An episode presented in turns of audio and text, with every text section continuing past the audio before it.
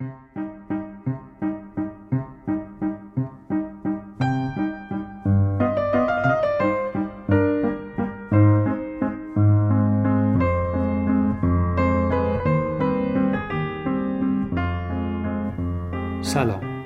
شما به نسخه صوتی معرفی ماهنامه پیوست آبان 1402 شماره 117 گوش می‌دید. من میسم قاسمی هستم و اینجا استدیو پیوست.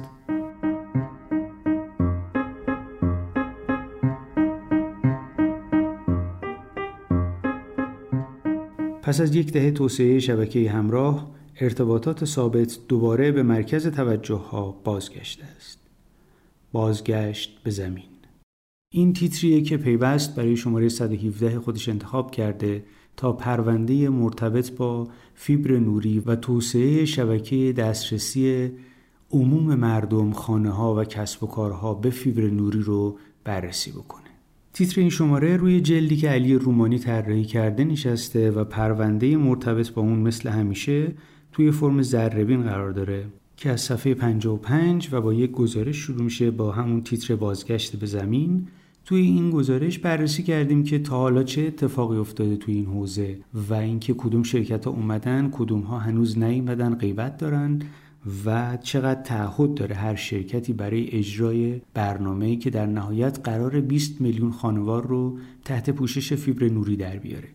همینجا بگم وقتی این گزارش رو می نوشتیم هنوز شرکت مخابرات ایران پروانه یونسپی رو دریافت نکرده بود و موبینت هم همینطور هرچند موبینت یه مقدار از این تعهدات رو پذیرفته بود و توی این جدول هم اومده اما توی این گزارش ها اشاره کردیم که موبینت هنوز پروانه نگرفته.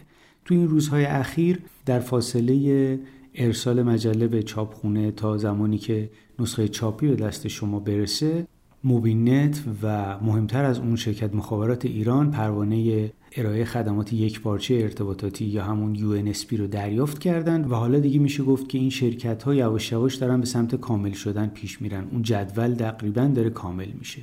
هرچند دولت یعنی وزارت ارتباطات گفته بود که بدون شرکت مخابرات هم اون 20 میلیون تعهد رو بین شرکت های دیگه پخش کرده و این شرکت ها موظفن که اون پوشش مد نظر رو ایجاد بکنند اما با حضور شرکت مخابرات قطعا داستان متفاوت خواهد شد و خب یه بار زیادی از روی دوش شرکت های دیگه برداشته میشه و میاد روی دوش شرکت مخابرات ایران که حالا باید ببینیم برنامهش برای اجرای این طرح چیه.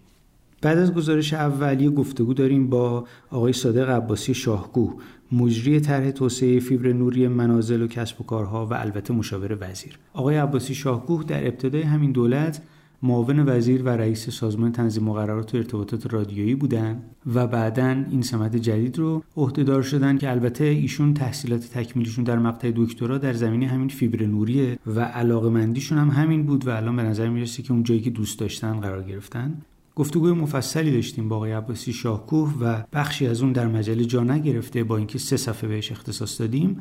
متن کاملش رو می‌تونید با اسکن QR کدی که کنار این گفتگو قرار گرفته بخونید توی سایت پیوست. تیتر 75 هزار میلیارد تومان سرمایه گذاری نیاز داریم برای این گفتگو انتخاب شده. آقای عباسی شاهکو گفتن که کل اون مبلغی که دولت از محل حق و سهم اپراتورهای همراه و ثابت تأمین می‌کنه میشه 25 هزار میلیارد تومن در طول چهار سال البته. و این یک سوم مبلغی که نیاز داره. بقیه این پول رو اپراتورها خودشون باید سرمایه گذاری کنن. در ادامه یک گزارش دیگه داریم. علی مومنی نوشته نور آهسته به پیش می رود. توی این گزارش ما با چند تا از شرکت هایی که توی این زمینه فعال هستند صحبت کردیم. و اینکه ببینیم مشکلات اپراتورها برای انجام تعهداتشون چیه مسئله مالی و رابطه با شهرداری ها احتمالا مهمترین موضوعاتیه که اپراتورها این روزا باش دست به گریبانن. و در ادامه با یکی دیگه از این شرکت صحبت کردیم آسیاتک. آقای محمد علی یوسفی زاده مدیرعامل آسیاتک از برنامه های این شرکت برای توسعه فیبر نوری تعهداتش و موضوعات مختلفی که در این زمینه وجود داره صحبت کردن. تیتر بخش بزرگی از طراحی فعلی ما روی سرویس بی تو سی است. برای این گفتگو انتخاب شده. مکمل این گزارش ها و گفتگوها دو تا مقاله است که ترجمه است به دست ما رسیده. یکی تأمین مالی توسعه شبکه پهنبان در جهانه که بررسی کرده کشورهای مختلف برای تأمین مالی این پروژه که خیلی هم سنگین انجام دادنش چه ترفندهایی برگزیدند و دومی درباره تجربیات برخی از این کشورهاست. این مقاله دوم چون خیلی بلند بود و پر از نمودار و جدول و اینها بود یک بخشیش رو خلاصش رو توی مجله کار کردیم و با اسکن QR کدی که این بغل هست می‌تونید متن کاملش رو توی سایت پیوست بخونید. با مجموعه این مطالب پروندهمون تموم میشه و مثل همیشه برمیگردیم اول مجله فرم گزارش ماه و داستانهایی که اونجا داریم.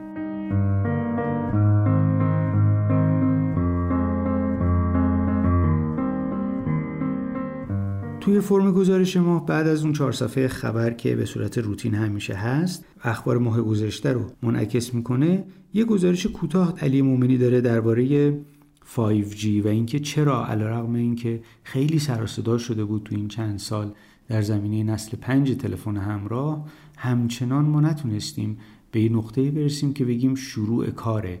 البته اپراتورها و به خصوص حالا اپراتور دوم ایرانسل سرمایه گذاری کردن در این زمینه بیش از 600 تا سایت ایرانسل راه انداخته. اما هنوز فرکانس قطعی نشده هنوز سرمایه گذاری قطعی نشده و اینکه خب قراره که اپراتورها چیکار بکنن مشخص نیست. تیتر پول نیست 5G نیست برای این گزارش انتخاب شده و بعد از اون هم یه گزارش دیگه داریم درباره ماده 75 برنامه توسعه که توی این ماده البته خیلی سرساده کرده بود شاید در مورد شنیده باشید گفته شده که شرکت های خصوصی موظفن دیتاهای کاربران رو در اختیار بخش های مختلف دولت قرار بدن.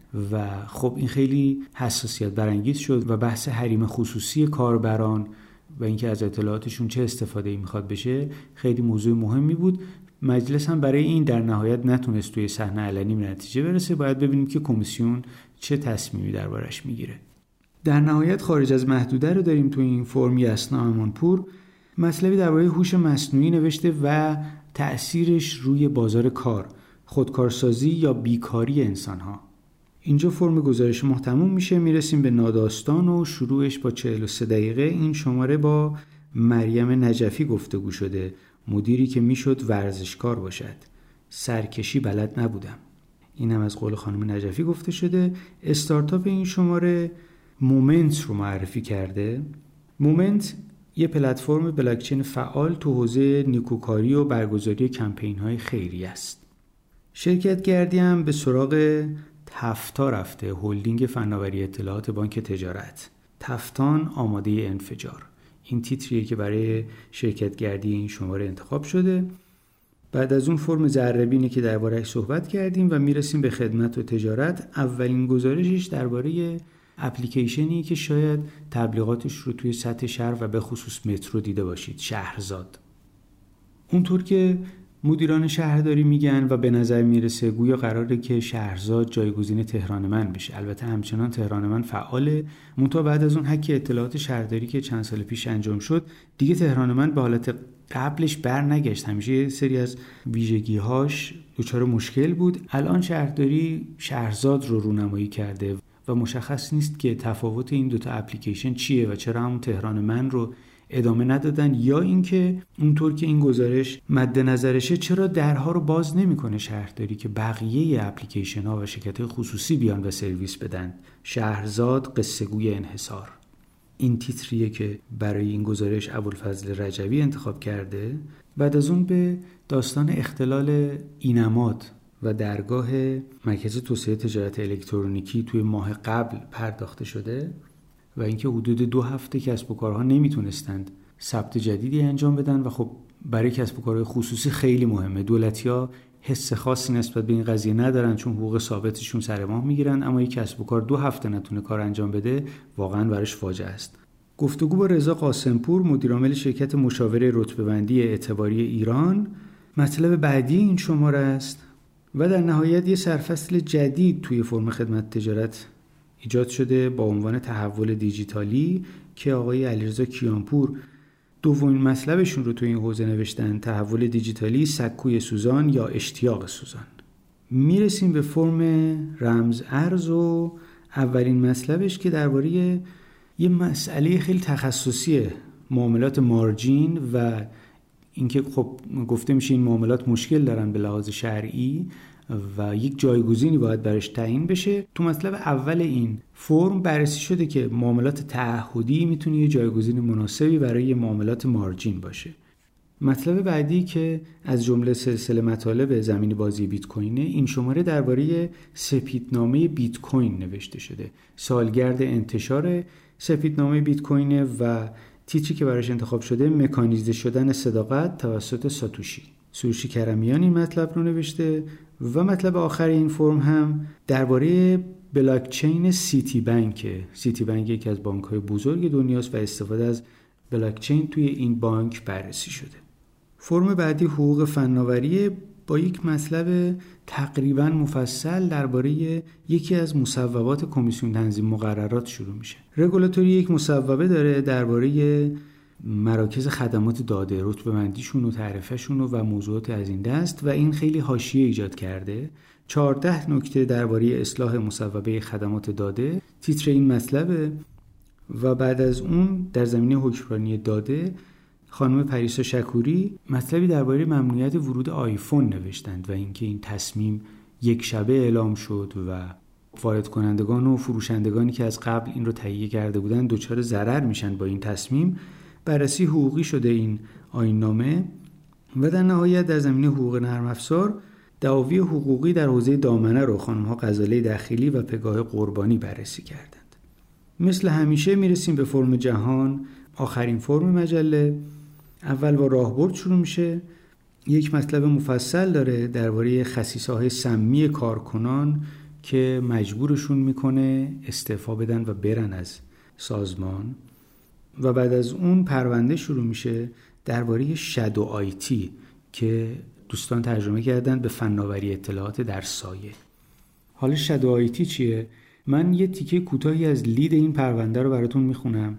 فناوری اطلاعات در سایه شادو آیتی درست مثل شبهی است که در شرکت سازمان یا نهاد پرسه می‌زند نامرئی است وقتی سر می‌زند صدای پایش به گوش نمی رسد و با همه اینها همه جا حاضر است. فناوری اطلاعات در سایه به استفاده کارمندان، کارکنان و دورکارها از سیستمها و برنامه های آیتی بدون اطلاع یا تایید دپارتمان فناوری اطلاعات گفته می شود. روندی که در سالهای اخیر بیش از پیش رایج شده و به دلیل افزایش حملات سایبری و نقض داده های روزافزون در کانون توجه قرار گرفته است. می‌بینید که موضوع خیلی مهمیه به خصوص که در همین ماهای اخیر بارها و بارها پلتفرم ها سایت های مختلف ایرانی هدف حمله قرار گرفتند و گفته شده که بخش عمده این حملات ناشی از دسترسی های غیر مجازی بوده که از داخل سیستم به هکرها داده شده یا حتی اشتباهی که کارمندان کارکنان انجام دادن و دسترسی دادن. به هر صورت موضوع روزیه و مبتلا به ما. می‌رسیم به پایان پیوست 117 امیدوارم که پاییز خوبی داشته باشید. تا شماره آینده خدا نگهدار.